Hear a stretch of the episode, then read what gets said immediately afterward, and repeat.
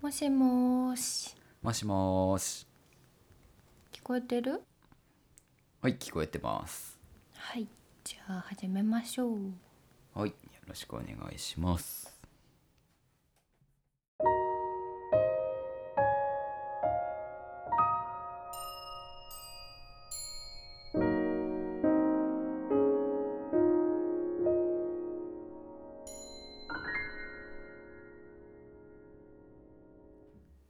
良い歌と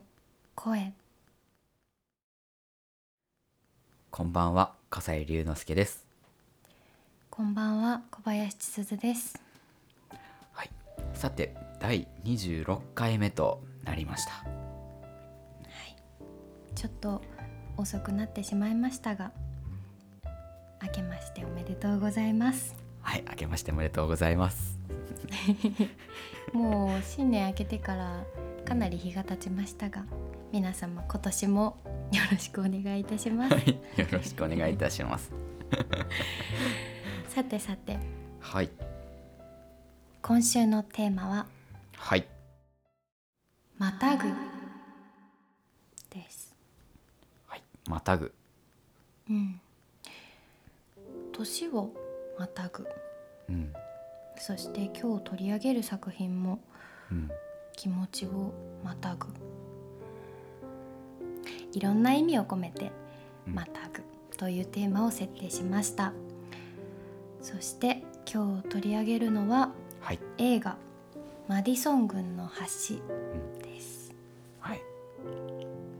これは知らない方も多いんじゃないかなと思います、私も今回取り上げるっていうことで初めて見た映画でしたうん、うん、そうだよね。どんなあらすじか説明してもらってもいいですかはい母フランチェスカの葬儀のために集まった長男マイケルと長女キャロリンが、まあ、母の遺書とノートを読み始めるというところから物語が始まります生前変わり映えのしない日々を送っていたフランチェスカなんですがある日訪ねてきた写真家のロバートと恋に落ちてしまうと、まあ、そこから広がる、まあ、温かくも切ない物語かなと思います。うん、これはうん笠井くんが持ってきてくれた作品だけど、笠井くんはどういう出会いだったのこの作品と僕自身も実は今回見るのが初めてでというのもずっと友人からあの見た方がいいって言われ続けてて うんまあそれでせっかくの機会なので、まあ、見てみようということで今回ほん初めて見ました。そのおすすめをしてくださった笠井くんのお友達はうん年上の大人の方ですかいやあのね同い年の大学のへ友人です。ーどうだったこの作品そうだねすごく日々せわしなく生活してると忘れていってしまうような純粋なロマンってあるよなって思ったのが結構第一印象で、この作品恋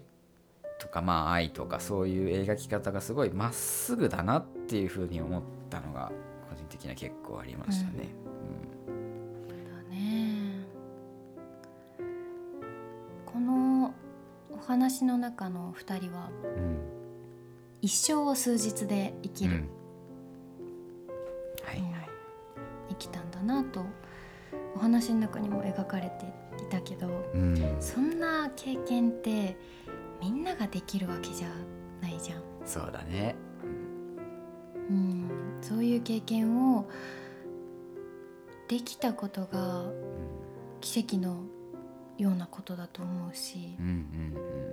ただ選ばなかったからうんうんこその美しさもあるのかななんてうんうん思ったね。そうだねやっぱりその燃え上がるものって燃え尽きてしまううんまあこれ物語の中でも結構そういう風に言ってたと思うけどうんきっとフランチェスカがロバートと一緒にあの時行っていたら終わってしまっていたんだろうなとういうんふうに思うし、そういうことってこうやっぱり日々の生活とかでもあるような気がしてうん長く続くものと一瞬めちゃくちゃ燃え上がるものってこうある意味少しこう対極にあるというかのかなってそれが少しやっぱ切ないしだけどやっぱだからこそ今チーム言ってたけど美しいのかなって思うね。そうだね選ばなかった方のうん美しさではあるけどうんうんでもお茶を飲む約束をしたこととかうん自分で行くことを決めたこととか、そういう選択があって成り立ったこと、うんうん、でその選択が一つ違えばうん全く違う結果になっていただろうしそうだね。このお話の中の2人もそうだけどうん自分に置き換えてもそれは同じことが言えると思っていて、うんうん人との出会いもそうだしうん別れもそうだしうんうん選ぶ方でも決まるし、うんうんうん、そういう選択一つ一つのこう重さをよく考えたなこの映画と言えばと言っても過言ではないぐらい有名なフレーズがあって「昔の夢はいい夢だ」「その夢は叶わなかったが楽しかった」これあのロバートが言うセリフなんですけどうん、うん、この映画の表現したかったこととかが凝縮されてるような気がしてすごく味わい深い言葉だなと思ってずっと印象に残ってますねこれ見てから。そうだね頭では分かっていてもうん見えていてもでも言ったら本当になっちゃうからさあ ね そうだよね。えそういうことあるよねああるね。 あとねうん。映画の中で雨降りのシーンがいはいすごく印象的で、うんこれはラジオで以前に取り上げた「ミッドナイト・イン・パリうん」とか、うんうんあと「パラサイト」もそうだったと思うんだけどあーやっぱり何かが起こる時っうんて 雨が降るんだよねそうだね。確かだに。からこう特別に鮮明に記憶に残っているのかななんて思うけどまた雨かなんて独り言をつぶやきながら 見てたよ。 まあね、そうだね。雨はやっぱりその表現する人がこう表現するときにうん印象的に象徴的に使うことがやっぱ多いなと思ってて、あのやっぱ雨といえば僕はね、シェルブールの雨傘がやっぱりファッとうん思い浮かぶかな。そうだね雨っていう空間で言葉にできないことを表してくれるんだろうねきっとうん。感情だったり思いだったりうん。託したいことだったりうんいろんな雨があるけど土砂降りだったなと思ってそうだね はい言葉にならないものを表現するっていう意味ではやっぱりそのこの映画の中でもロバートが何度も言ってたけどやっぱ彼がずっと写真を作るっていう言い方をしててうんそのそれがやっぱり言葉にならないものを表現できる写真に限らず曲を作るであったり絵を描くであったり歌をそ描うくだね全部お同じだと思って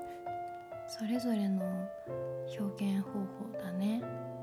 うんだなと思ったね。あとねうん笠井くんと映画の話をするようになってからかわからないけど、うんうん音楽に耳が反応するようになって劇中にああはいはいはいはい特にこの映画は効果的に音楽が使われていたなと思うんだけどうん聞かせるなあと思ってうんそうね うんすごく良っかったたうんその話をね今そうちょうどしようかなと思ってたんだけど、もう聞きたい聞きたいうん、あのここのマディソン宮の橋音楽をつけたのってレニー・ニーハウスさんっていう方なんですけど映画中の曲数で言ったらやっぱ全然多くないんあですそうけどなんだうん、多分ね45曲しか流れてないと思ううーんだけどすごい大事なシーンで流れるですごい大事なシーンでいい塩梅の優しい音楽が流れるっていうところがこの映画の肝かなと思っててすごいその一番最後の雨が降ってるシーンなんかで流れてる音楽って多分それまで流れてるやつよりもボリュームも大きいし、うんなんかそういう使い方とかもすごいいい塩梅いいバランスうんで上手だなと思ってそう今回聞いてたのよ。いやボリュームに関してはうん私もすごく気になっててこの映画で、うんうん私の耳に届いた頃にはその音楽のボリュームが上がってきて、はいはいはいはもうい。絵というよりは音楽を見せているようなシーンがあったりして、うんそれがすごくこの映画の色に合っていたというかうんそうだね。面白いなと思って見てた。うん、いや音楽と映像のこう主張の割合のね変え方が今本当言ってくれたように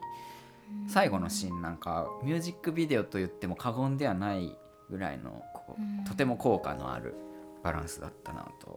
思ってね。私たちの世代に馴染みがあるメリル・ストリップの姿はっいて、はいはいまあプラダを着た悪魔のはいはい。うん編集長のはいはいはい。姿だと思うんだけど、うんうんうん映像の中で生きているっていうかうん本当にそこにいる人として見られて、そうだね女優さんってすごいなとうん思っうんうてんうん見てたね。本当はこう映画を見始めた頃はいやメリル・ストリップめちゃくちゃ綺麗だなとかって思ってたはずなのにもう本当にちょっとしたらもうフランチェスカとしてずっうん、そと映画を見たというか、そんな感じだったね。うだよねメリル・ストリープの前の少し前の作品っていくつか見たことがあるんだけどこの人が演じると痛いくらい伝わるというかあ目の演技がすごくって、ーあーうんうん、なのでこの映画を見て少し興味を持った方がいらっしゃったらぜひ昔の作品だったりうんうん今の作品とも合わせて、うん、メリル・ストリープとクリント・イーストウッドの人生を見てほしいなと思います。はいでははい今週の曲紹介に行きたいと思います。はいえー私はエルビス・プレスリーの「Can't Help Falling in Love はい」ですこれはこの映画を見てパッと頭に思い浮かんだうん曲で、ね、理性だったり頭だったりではどうしようもできないことうんもうそうなることって分かっている運命がうんあるよななんて思って聴いていた曲です。うんうんとっても渋いよねめっちゃうんいいなと思いながらこれ聞いてましたいいよねえー僕は今週は白上真四郎さんの「ノスタルジア」という曲ですえー、とこの曲は本当はねあの自分がストリングスのアレンジで参加させてもらった作品なのでそれをちょっと皆さんに聞いていただこうかなと思ってそのつもりで持ってきたんですけど意外とこう聞いてみると歌詞の内容とか曲調とかこの曲の持ってるパワーとか切なさとかが今回のにすごく合ってるような気がしてきててうんそういう意味でもすごく皆さんに聞いていただきたいなと思ってうんご紹介させていただきました。 だってノスタルジアなんだもんねそうなのよ。ぜ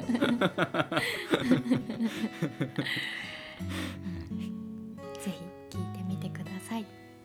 はい次回ははいちょ